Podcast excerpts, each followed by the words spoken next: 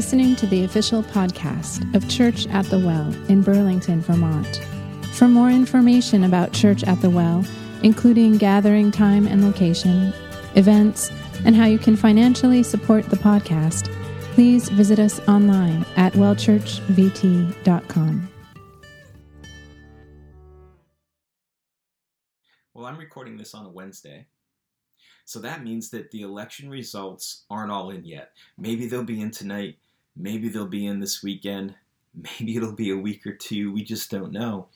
But I wanted to pass along something that I've been leaning into that I think could be useful to you in the coming days and weeks ahead. And this is something that I got from Pastor Rich Villodas, and he pastors a church in New York City called New Life Fellowship. And in his church, he just completed a four part sermon series called God, Politics, and the Church. And in that series, he lists seven marks of faithfulness to Jesus in a politically hostile world. How many know this is a politically hostile environment? And so he laid out here are seven marks of faithfulness to Jesus in a politically hostile environment. And this has been a tremendous encouragement to me. So I want to pass these along to you. This is a freebie sermon. I'm going to preach another sermon from the book of James as soon as I get through these. Okay, here they are Seven marks of faithfulness to Jesus in a politically hostile world. Number one, you're not paralyzed with anxiety as a result of the election. Now, that doesn't mean that you don't have any anxiety or anger or disappointment or grief. It just means that you're not paralyzed by it.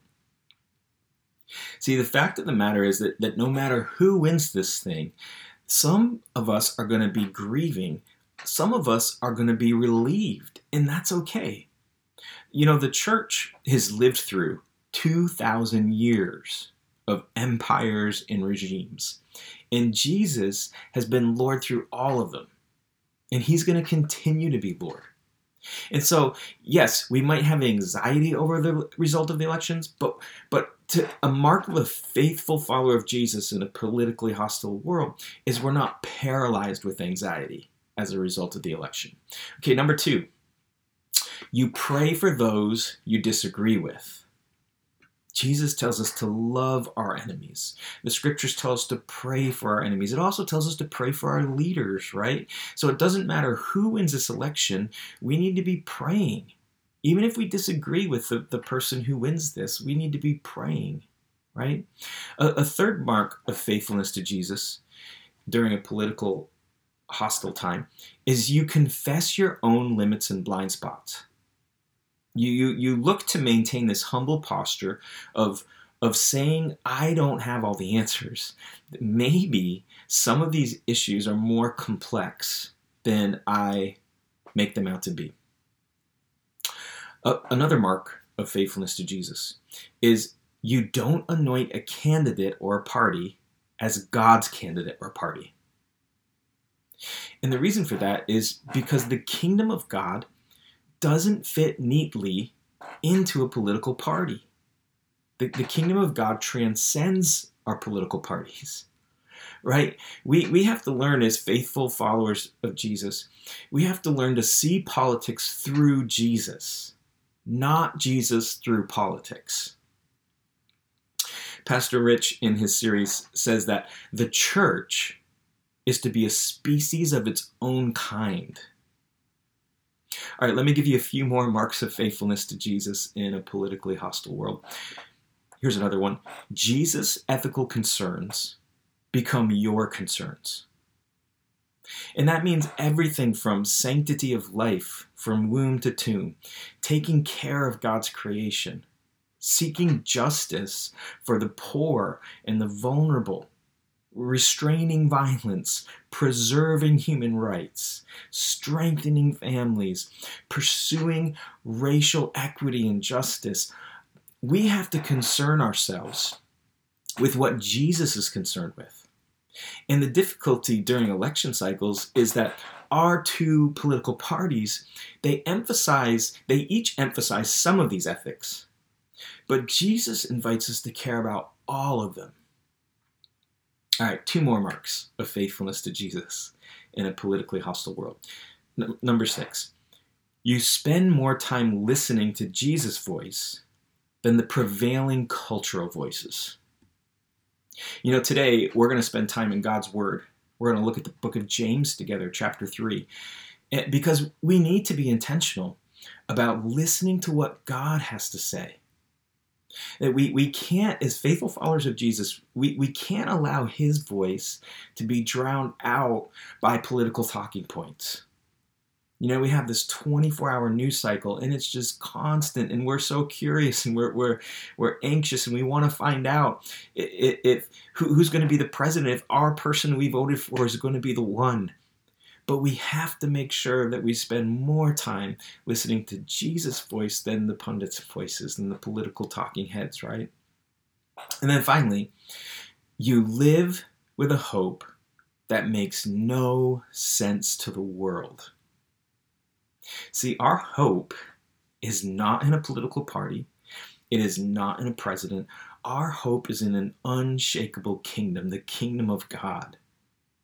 And so I hope that these, these seven marks of faithfulness to Jesus that Pastor Rick, Rich gave to his church, I hope they're useful to you. They, they sure have been to me. I've been leaning into those. And, and I'm curious which one of these God might be personally inviting you into this week.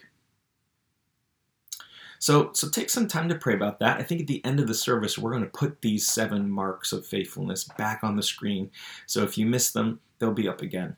Okay, that was a bonus sermon. Now we're going to dive into the book of James. We are in James chapter 3 today. Ian mentioned last week that the book of James is a letter written by James to Messianic Jews, and it's comprised of 12 short wisdom speeches. In James, in this letter, he leans on Jesus' teachings, and the book of Proverbs is his primary source material. And the purpose of this book, the purpose of his letter, is to call people to a wholehearted devotion to the way of Jesus.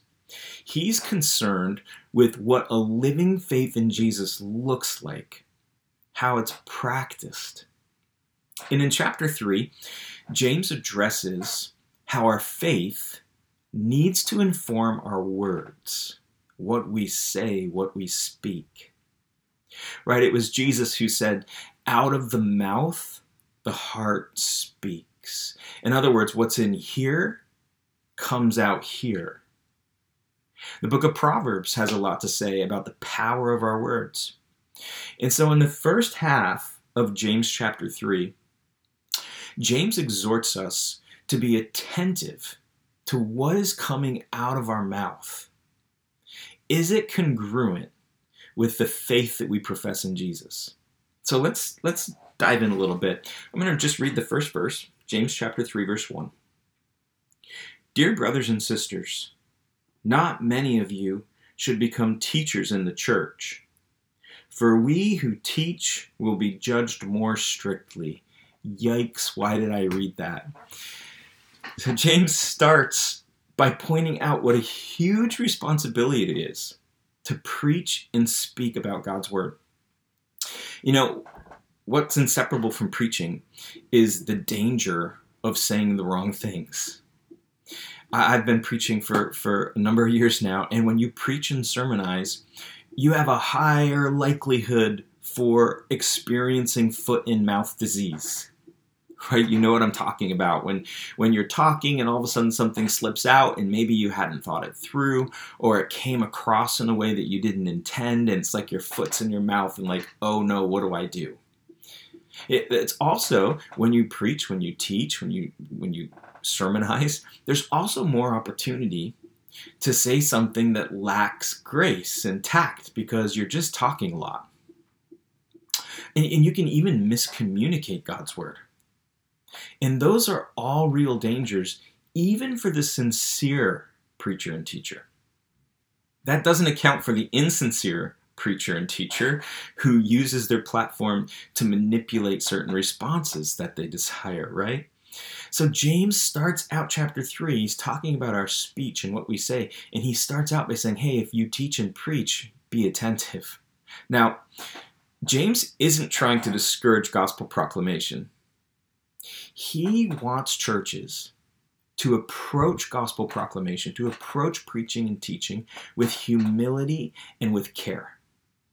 He wants churches and preachers to understand the weight and the responsibility that accompanies the gift of preaching, the gift of speech.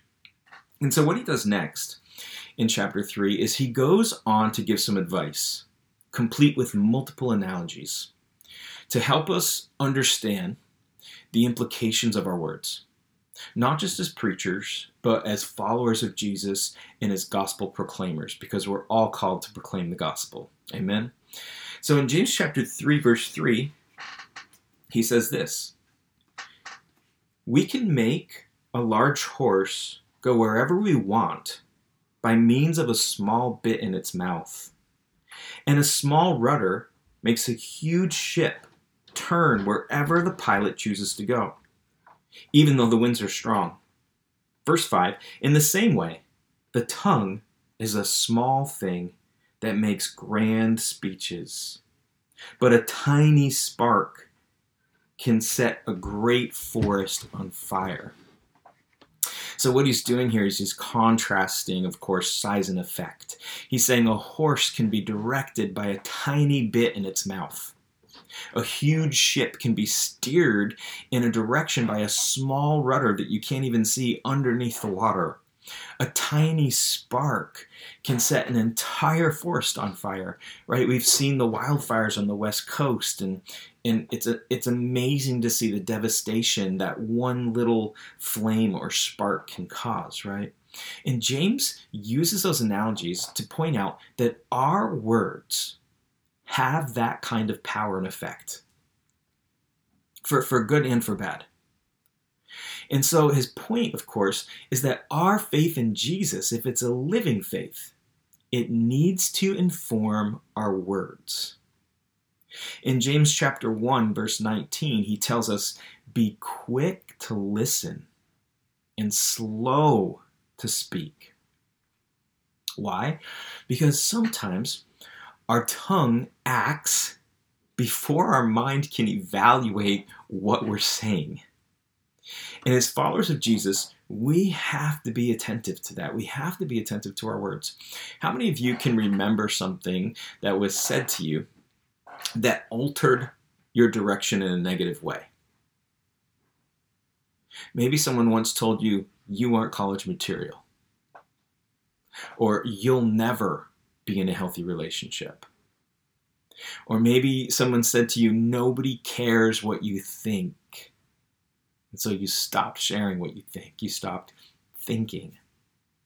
Or maybe they said to you, You are such a mess. Right? James compares words like that to wild beasts. He, he, he, he, says they're undomesticated animals that, that lash out of nowhere. Look at verse 7. He says, People can tame all kinds of animals, birds, reptiles, and fish, but no one can tame the tongue. It is restless and evil, full of deadly poison. James says that our words are like a recoiled snake that's waiting to strike and inject their venom in you. And words have a way of seeping into our bloodstream, right? They seep into our soul and spirit, even when we're unaware. And our words can also be an empowering force right? I remember when I was a young man, I had made a, a series of poor decisions. I was in a relationship that was, uh, I, I wasn't treating the person well, and the relationship just didn't, it didn't, it didn't work out. It, it, it, it, it had failed. And a mentor uh, took me aside one day and said, Adam, I know you learned a lot from that relationship. In your next relationship, you're not going to make those same mistakes. And he just encouraged me and just spoke like hope in, in, into my future situation, my future relationships. And I remember walking away from that time with him thinking, yeah, you know what? He's right. I am going to learn from this. things are going to be different my next relationship. See, that's that's why the scriptures exhort us to encourage one another daily because words have power for good and for bad. And if our faith is truly alive, James is pointing out if our faith is truly alive, it'll be reflected in the words we say to others and about others. Now, James in chapter 3 warns us of one more danger of the tongue, and that's its duplicitous nature. Look at verse 9. Sometimes, speaking of the tongue, sometimes it praises our Lord and Father, and sometimes it curses those who have been made in the image of God. And so blessing and cursing come pouring out of the same mouth. Surely, my brothers and sisters, this is not right. Now, James here is speaking of this idea of double talk, where, where we verbally praise God. And with the same mouth, with the same tongue, we curse people who are created in his image. Now, I fully believe that if James were writing to the church today, he'd include a few verses about how we interact on our social media platforms. Right, you've seen it. The Twitter bio that says follower of Jesus, lover of God, and yet that person trolls everyone who disagrees with them. They're dismissive, they're rude, and you read their bio and you're like, what is going on? That's what James is talking about. You've seen the, the Facebook posts, right? Of someone's devotional time. It's a picture of a Bible, and the sun shines coming through the window, and there's a cup of coffee, and the steam's flowing out of it. And, and the little quote is spending devotional time with Jesus. And then the next post, the person is on a tirade because they're disagreeing and being rude and dismissive of somebody who has a different political opinion. You know, it's, it's funny that I've yet to see someone read a Facebook post and walk away saying, wow, they convinced me I was completely wrong and they're completely right. You know, author Ken Wytsma, he says this about kind of our media platforms and how it's shaping our, our dialogue and conversation. He says, the death of slow conversation and reflection means the death of interaction and deep exploration. He goes on to say, what we're left with when everyone is trading conclusions, and that's what social media is, right? It's people trading their conclusions. What we're left with when everyone is trading conclusions is simply a choice between the two sides of a conversation. He says this We're forced by the nature of fast moving conversations to accept or reject without the time for the argument and analysis necessary. See, what he's trying to get at is, is, social media isn't the best avenue for healthy dialogue because most of the time it lacks the space required for healthy dialogue. And it disciples us. It disciples us in a way to not listen to one another. It disciples us in, in, in, a way that teaches us that there's no room for nuance or complexity. It's a world of I'm right and you're wrong, come at me. Right? And, and James, James says this this isn't right. We, we have to learn how to disagree without belittling someone or cursing them. We can't praise God with our tongue and with the same tongue, with the same mouth, curse those who are created in God's image. And James concludes his thoughts here about the tongue in chapter 3. He, he concludes his thoughts by saying this You can't draw fresh water from a salty spring. If we're salty towards others, we can't have the fresh, bubbling spring in us that Jesus talked about. And so we have to learn how to use our words in a way that reflects the living faith that we have in Jesus. Now, from here, James springboards into our need for wisdom, and specifically God's wisdom. In verse 17 and 18, the last two verses of this chapter, let me read these. James 3, verse 17 and 18. But the wisdom from above is first of all pure, It is also peace loving, gentle at all times, and willing to yield to others. It is full of mercy and good deeds. It shows no favoritism and is always sincere. And those who are peacemakers will plant seeds of peace and reap a harvest of righteousness. So James tells us, he wraps up chapter 3, he tells us why we need God's wisdom. That living faith in Jesus requires wisdom from heaven, wisdom from above. In James chapter 1, verse 5, the very beginning of this letter, James says this If any of you lacks wisdom, ask God, and he'll give it to you. Because James understands that it's one thing to have faith in Jesus, it's another thing to have the wisdom to live out your faith. Pastor Rich Villodas, in his series that I mentioned earlier, said it this way We may have Jesus in our hearts, but Grandpa lives in our bones. In other words, we, we can have faith in Jesus. We can believe and know all the right things that Jesus went to the cross. He took our sins. He, he, he, he set us free from sin and death.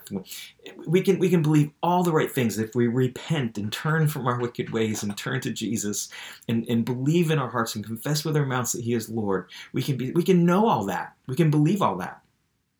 But we got grandpa in our bones. We need to unlearn some things if we want to follow Jesus faithfully earthly wisdom isn't going to cut it. James says we need God's wisdom. And here's what God's wisdom looks like in verse 17 and 18. He, he lays it out for us. He says, God's wisdom, wisdom from above, is pure. Right? There's no agenda, there's no ulterior motive. It's pure. And he, he says it's peace loving. It loves peace. It's gentle at all times, he says. God's wisdom is gentle at all times. God's wisdom is full of mercy and good deeds. He goes on and says it's, it shows no favoritism, it's always sincere. So, a living faith in Jesus has these qualities, it has this disposition. Right? In, in verse 18, verse 18, he says, In those who are peacemakers, will plant seeds of peace. Man, this is a word for us right now in this election cycle, where half of the country is going to be grieving, half of the country is going to be relieved. As peacemakers, we need to learn how to plant seeds of peace. Now, we have to be careful not to confuse peacemakers with peacekeepers. Okay? Peacekeepers can be prone to avoiding conflict and pretending it doesn't exist. That's not what James is talking about. He's talking about peacemakers. See, peacemakers are committed to resolving the conflict and reconciling. They're into reconciling relationship. And so, being a peacemaker and planting seeds of peace requires God's wisdom not just about winning the conflict, right? But about reconciling relationship, about restoring what is broken.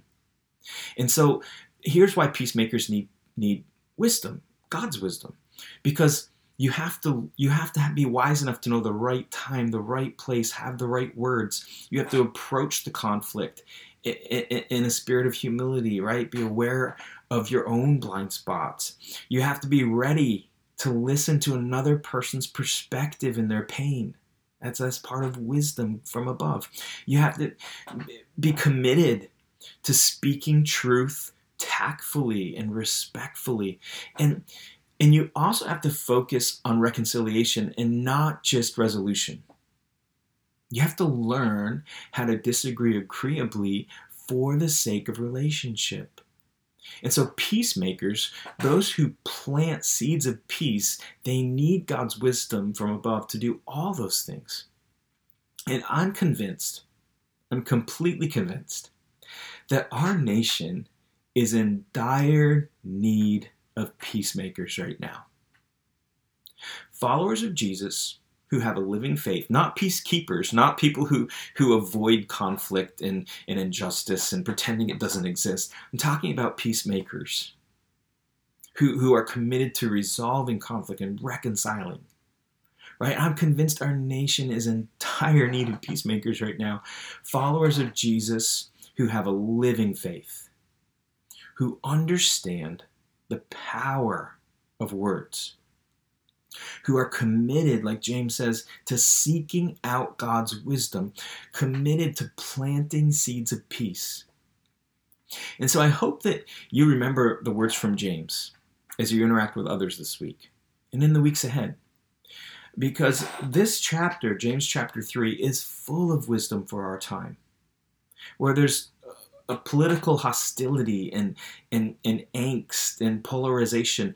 Man, there's so much in James chapter 3 to be attentive to the words coming out of our mouth, to be seeking God's wisdom. And so, what I'd like to do to close is I'd like to pray for us and ask God for wisdom because we need it right now. Amen? So, let's pray together, church. Let's pray. Heavenly Father, we, we come before you in, in the midst of uncertainty. And it's Wednesday for me right now. I don't even know who our president's going to be. And I don't know if that'll even be resolved by Sunday morning when we're watching this. But Lord, um, there's so much there's so much tension and polarization and division. And I thank you, God, for your word. I thank you that we're, we're intentionally pausing and, and, and turning off the 24 hour news cycle for a moment to, to, to see what you have to say. Lord, we want the wisdom that comes from above. Lord, we want to be attentive to the words that come out of our mouth. We, we, we want to know deep in our hearts that the, the faith, the living faith we have in Jesus, eh, eh, eh, requires us to be attentive to what we say and how we say it and to have wisdom from above and how to interact with, with the world around us. So, Lord, would you help us? Holy Spirit, would you give us the wisdom? James chapter 1, verse 5 says, if, if any of you lacks wisdom, ask God and he'll give it to you. So, Lord, here we are. We are asking. We're asking for it as a community. As a Jesus community, we're asking for your wisdom. God, give it to us. We, we, we will promise to do our very best and hear from your spirit and listen to your voice and listen to other voices and, and, and step into this wisdom that comes from above so that our faith can be living and active. So, Lord, we ask all these things in your name. Amen. Amen. Thank you for listening to our podcast. Church at the Well is a community reintroducing Jesus in Vermont through worship, service, creativity, and community.